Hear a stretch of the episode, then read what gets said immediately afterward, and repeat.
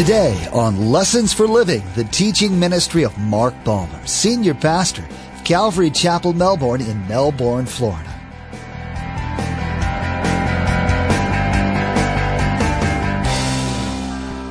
You go to do something and God closes a door and you go through the door anyway and do it. And you know it's wrong.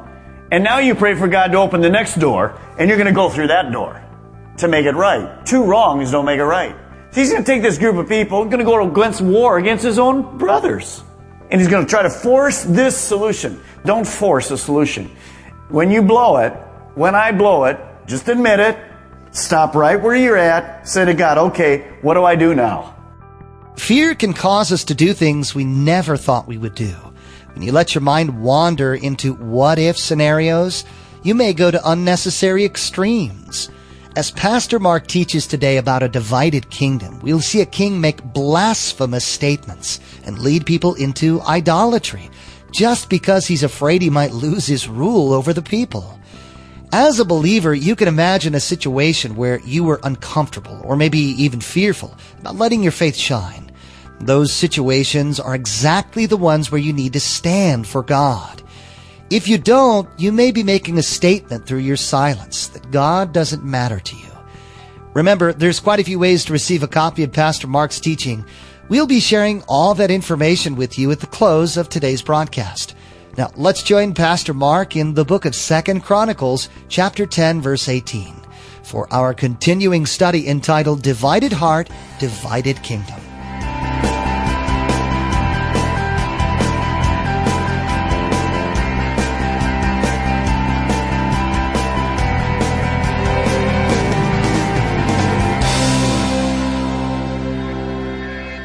Now, the ten tribes in the north, and we'll show you this in a moment, were called Israel. And they are ruled by Jeroboam.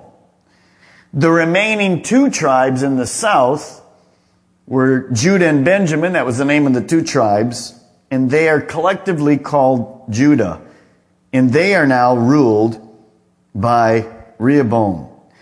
Now, it gets more confusing because even though God knew this was going to happen, often God still causes Israel as a whole Israel. He just doesn't mean the ten. He means all of Israel. So this is God's judgment. A divided heart always ends up in trouble. Rehoboam is trying to please himself and please the people. He's just concerned with himself, his pride issue. He isn't serving God anymore. Because of this, one man's sin affects the whole nation of Israel. Satan loves to do that in leadership. He loves to do that in our lives. He loved to do that in this church. So you need to pray for the leaders because he always focuses on the leaders. If he get the leaders separated, the sheep scatter. So he's always doing that. So keep praying for the pastors and the elders of this church. We need it. Here's a very important statement. We'll have more to say about it at the end. A divided heart at the top will always affect the whole. Ourself, our home, our church, or our business. If there's division in any of those areas, it will destroy what I'm talking about. Now, the northern kingdom that you saw up there, Israel, just for your history tonight, to, to get us in sequence as we move ahead, we'll be reminded of some of these things. When they broke off now, this northern kingdom, 10, 10 nations up there in the top, they'll last 200 years as a separate entity. They'll eventually be destroyed in 721 BC by Assyria. God will take them off, and you'll see that not one king in the north ever served God. Now in the south, this kingdom, Israel, lasts about 300 years. And eventually they were destroyed by Babylon in 600 BC. And of course, then as we go on to Ezra and Nehemiah, that group of people coming back, rebuilding the walls, so you get the history. When we get there, I'll remind you again. But that's how Israel split. All of this took place because of what had taken place in the life of King Rehoboam. Now look at verse 18. Let's just read it because I'm not going to make much comment on it. Uh, King Rehoboam sent out Adoniram, who was in charge of forced labor, but the Israelites stoned him to death. He was going to try to do some neat things. they took care of him. They stoned him to death. King Rehoboam, however, managed to get into his chariot and escape to Jerusalem. So he didn't realize how, how much he was hated because of the stuff he was trying to do. Notice verse 19. So Israel has been in rebellion against the house of David to this day. What that means is to, the, to this day means when Second Chronicles was written. Chapter 11. Now, we're going to focus on what happens uh, during all of this split. Now, when Rehoboam arrived in Jerusalem, he mustered the house of Judah and Benjamin and 180,000 fighting men to make war against Israel and to regain the kingdom of Rehoboam. So, he had a chance before to keep the nation as one. He blows it because of all of this just bad judgment that he makes. So now he's going to make another mistake. Rehoboam is going to get an army together and he's going to go to try, go to go to the north of Israel, to the, the northern tribes, and he's going to try to force them to come into submission to him. This is very interesting. This happens in our lives. We blow it, and instead of admitting our sin, we go out and try to find a fleshly solution to make it right. Give me an illustration. You go to do something and God closes a door and you go through the door anyway and do it. And you know it's wrong. And now you pray for God to open the next door and you're going to go through that door to make it right. Two wrongs don't make it right. He's going to take this group of people, going to go against war against his own brothers. And he's going to try to force this solution. Don't force a solution. When you blow it, when I blow it, just admit it, Stop right where you're at. Say to God, okay, what do I do now? I've gone the wrong direction. Don't try to push the door through. We're very good at that. We're very good at justifying our sins. Well, really, it just was a bad judgment. It really, when God said, no, just go ahead and do it anyway. No, here's what he's going to do. Now, he does something smart after he does something dumb. He listens to God. Look at verse 11. But the word of the Lord came to Shemaiah, the man of God, the prophet, say to Rehoboam, son of Solomon, king of Judah, you dummy, what are you doing? No, he didn't say that. He does better words. But they, basically that's what he's saying. And to all the Israelites in Judah and Benjamin, this is what the Lord says. In other words, hello, did you ask me to go to war? No, the same mistake you made when you didn't ask me which group of elders to listen to. So he says to him, listen to what the Lord says. Do not go up to fight against your brothers. Go home, every one of you. This is a very interesting statement. For this is my doing. So they obeyed the words of the Lord and turned back from marching against Jeroboam. So if we're going to finally listen to God, the next step is always obedience. Doesn't do any good for him to listen to God and say, well, I'm going to get these troops together and go off anyway. So when God speaks to us, just obey him. That's the next step. Simple obedience. Now look at that verse um, there. It says, for this is my doing. Just write this verse down. We don't have time tonight, but 1 Kings chapter 11, verse 11. Let me read it to you. So the Lord said to Solomon, this is why Solomon was alive, since this is your attitude, and you have not, not kept my covenant and my decrees which I commanded you, I will certainly tear the kingdom away from you and give it to one of my subordinates. So God had allowed this to take place. This was never God's initial choice. But because of Solomon's sin, he said to Solomon, Solomon, the, the nation you have, that's one nation, 12 tribes, it's going to be tore. And I won't do it while you're alive, but I'll do it afterward. One of your sons will have to deal with it. And it's not because of him, it's because of you. That's a hard thing to think about, isn't it? Sin transfers, long range of sin. So he says to Solomon, I'm going to do what I don't want to do, but I'm going to do this. Now, why did God do this? What's going to happen is that God knew that when, when this nation was just full of sin, that this nation up here, this 10 tribes here, would just always be and you'll see it tonight, just a vivid picture of it. They just horribly into sin. But he knew there would always be a little remnant of people down in the south, in Israel, and uh, Judah, that were after God's heart. From this nation that remains is where the Messiah come from. So God knew it. This goes away. This is where Judah, David, that tribe, all the way through, comes the Messiah. So God knew that. Wasn't his choice, but that's the way Solomon blew it, and that's what God did. So God says, this is going to happen. But I'll have a faithful remnant. The Messiah will still come. Now, it'll shock you because even as we look down here in Judah, they often go against God. But there's still that remnant of people there. That's what we talked about tonight. God is gracious, isn't he? Phew, is he gracious? Now, verse 5. Rehoboam lived in Jerusalem, built up the towns for defense in Judah. So what he's doing is basically he's just uh, rebuilding the place. He's, he's protecting his own cities in Jerusalem and some of the, uh, the other areas down there. And he's going to protect himself because he's afraid of not only enemies outside of Israel, but actually the northern tribes. Now, let's head over to 1 Kings. Just keep your finger there quickly.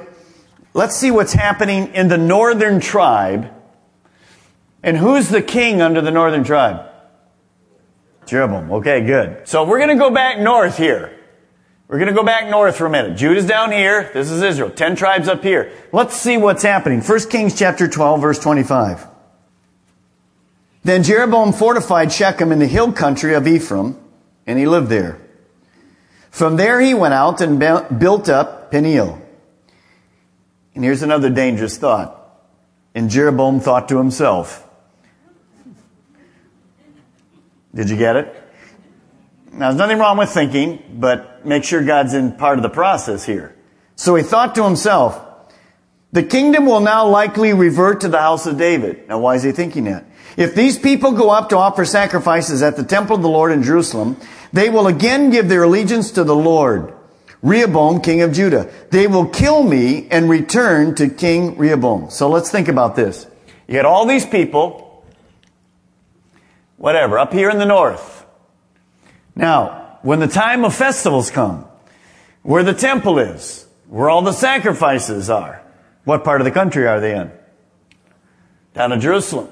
So what is he thinking in his mind? Here's our country up here. All these people at these time are going to come down to where? They're going to say, man, we missed the temple. We missed these people. King Rehoboam wasn't too bad after all. So he's playing tonight what you and I know is called the what if game. I know none of us have ever played that. What he's saying is this. What if the people go south? What if they give their loyalty? Then I'm a done man. I'll have no people for my kingdom. Fear destroys faith. We need to quit playing the what if game we play it in all of our lives. Some of you are playing it here. I play it in my life. What if this happens? What if this happens? What, oh man, what if that happens? Oh, what, and we're miserable. Just trust God tonight. If you play the what if game, if you ever built a home and played the what if game, your home would never be done. You'd be miserable the whole time. Hey, 90% plus never happens anyway. And the stuff that does happen, can't do anything about it anyway. God's still on the throne. It doesn't mean you don't have to have concern, but quit allowing fear to destroy you. God's a good God. He's got a great plan for our lives. When we're out of here, we're out of here. Relax. So Jeroboam, because of this, because of this fear, look what happens. He institutes a pagan system of worship. First Kings, look at verse 28. Look what he does. I give you some ideas tonight. He sets up the worship of two golden calves. Sound familiar? Probably got the plan somewhere. Verse 28. After seeking advice, doesn't say from who, the king made two golden calves. He said to the people, It's too much for you to go up to Jerusalem. Here are your gods, O Israel, who brought you up out of Egypt. Now, would you want to be next to him when he said that? I mean, that's total blasphemy. who brought him out was the creator of the universe brought him out of Egypt. But he says it's these calves. So he didn't seek God's advice. He sets up his own worship. We go back to these golden calves, a deja vu, which were nothing but pagan gods. Then verse 29, not only does he set up worship of two golden calves, but he builds two altars in the north. One he set in Bethel, and the other in Dan. And this thing became a sin. The people went as far, even as far as Dan, to worship the one there. Still there in that northern part of Israel. So he put this in. God never told him. God says you're to worship in Jerusalem. What are you doing in Dan and Bethel? You're supposed to be down in Jerusalem. So he goes totally against God, obviously, in all those things. Now, verse 31 gets worse. He appoints priests according to his requirements. So Jeroboam built shrines on the high places and appointed priests from all sorts of people. like all kind of stuff. All sorts of people, even though they were not Levites. So this is incredible to me. He calls people to serve God. He selects them rather than God selecting them. He goes totally against what God would say as leadership and he puts his own people in. Look at verse 32. He counterfeits the true godly festivals.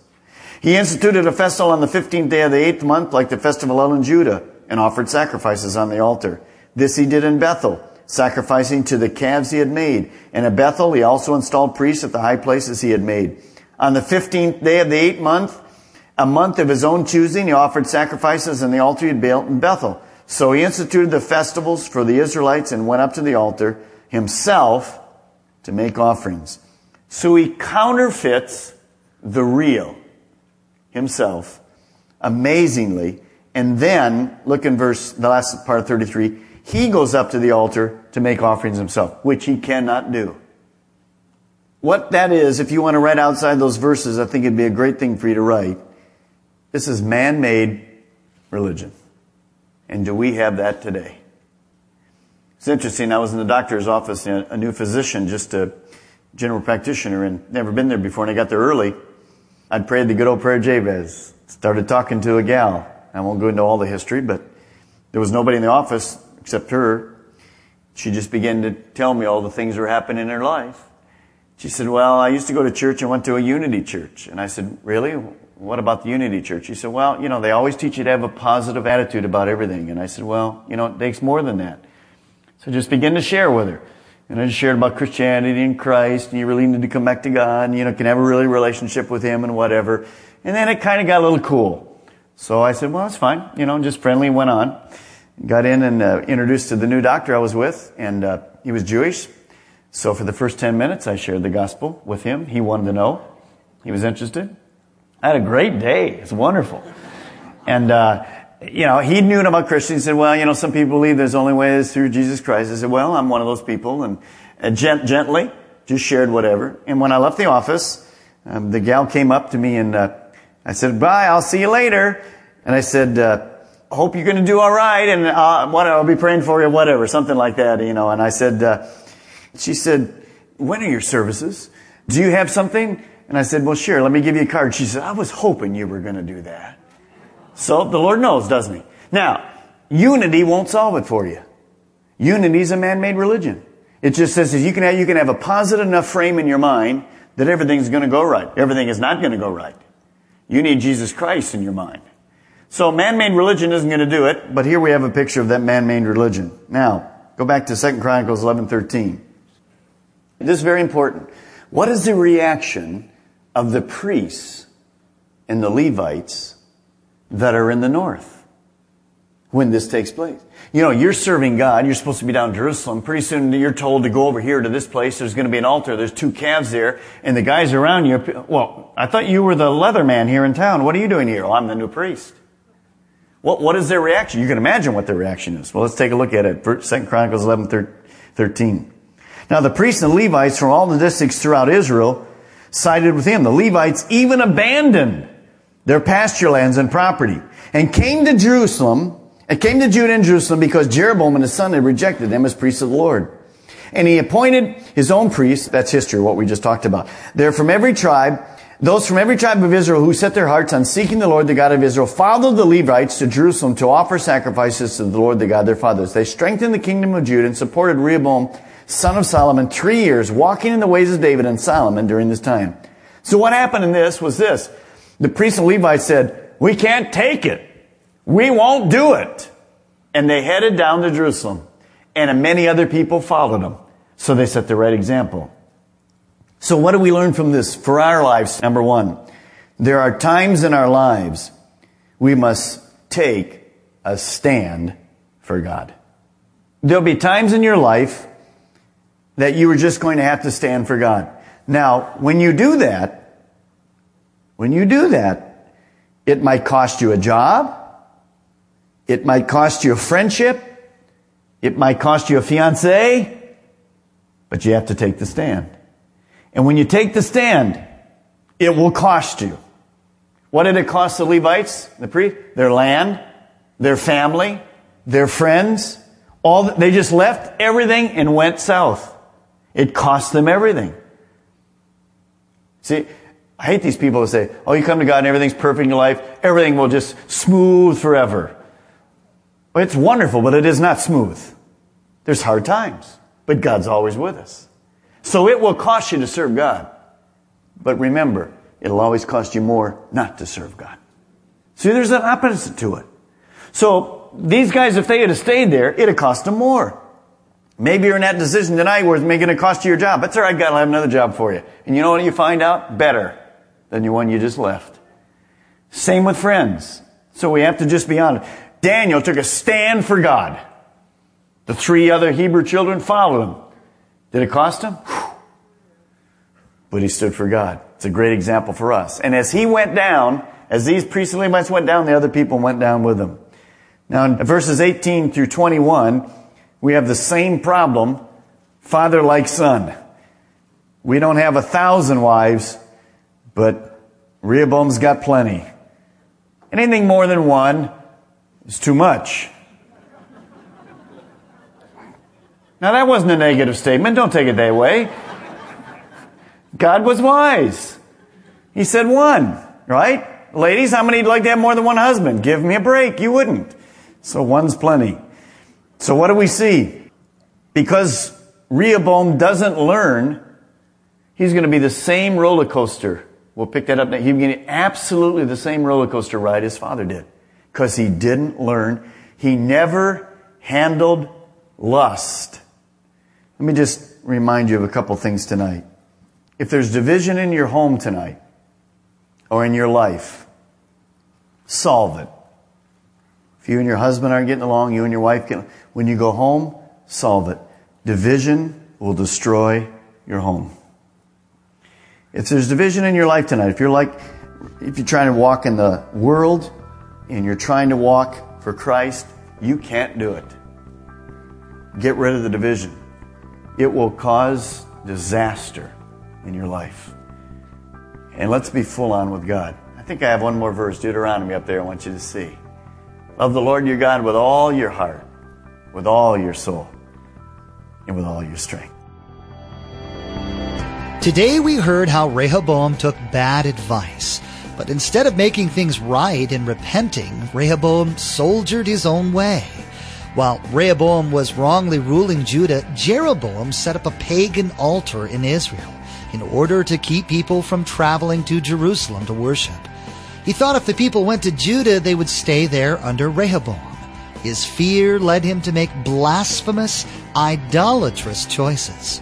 Pastor Mark will continue teaching through this series the next time you join us. For those of you that like to have CD archives of Bible teachings, we'd like to offer you a CD of Pastor Mark's message from today. Log on to lessonsforlivingradio.com and select the Order a Message option from the main menu. The cost for each CD is $5. This is only to cover the materials and shipping it takes for you to receive your CD. Again, to place an order for a CD, simply log on to lessonsforlivingradio.com and select the Order a Message option. Now, here's Josh with today's message number and title. Thanks. The message number from today's broadcast is 2275. And the title of this message is Divided Heart, Divided Kingdom. Again, today's message number for ordering purposes is 2275, and the title of this message is Divided Heart, Divided Kingdom. Place a marker in your Bibles and join us next time here on Lessons for Living as we see Rehoboam attribute his success to himself instead of God, leading the entire nation into unfaithfulness. They will begin to put their trust in the wrong places, so they abandon the Lord. He will allow them to be attacked by foreign invaders. We will see how that same attitude can wreak havoc in our lives as well. We've run out of time today, but we do encourage you to tune in next time as Pastor Mark will continue sharing with us from the book of Second Chronicles. That's next time on Lessons for Living.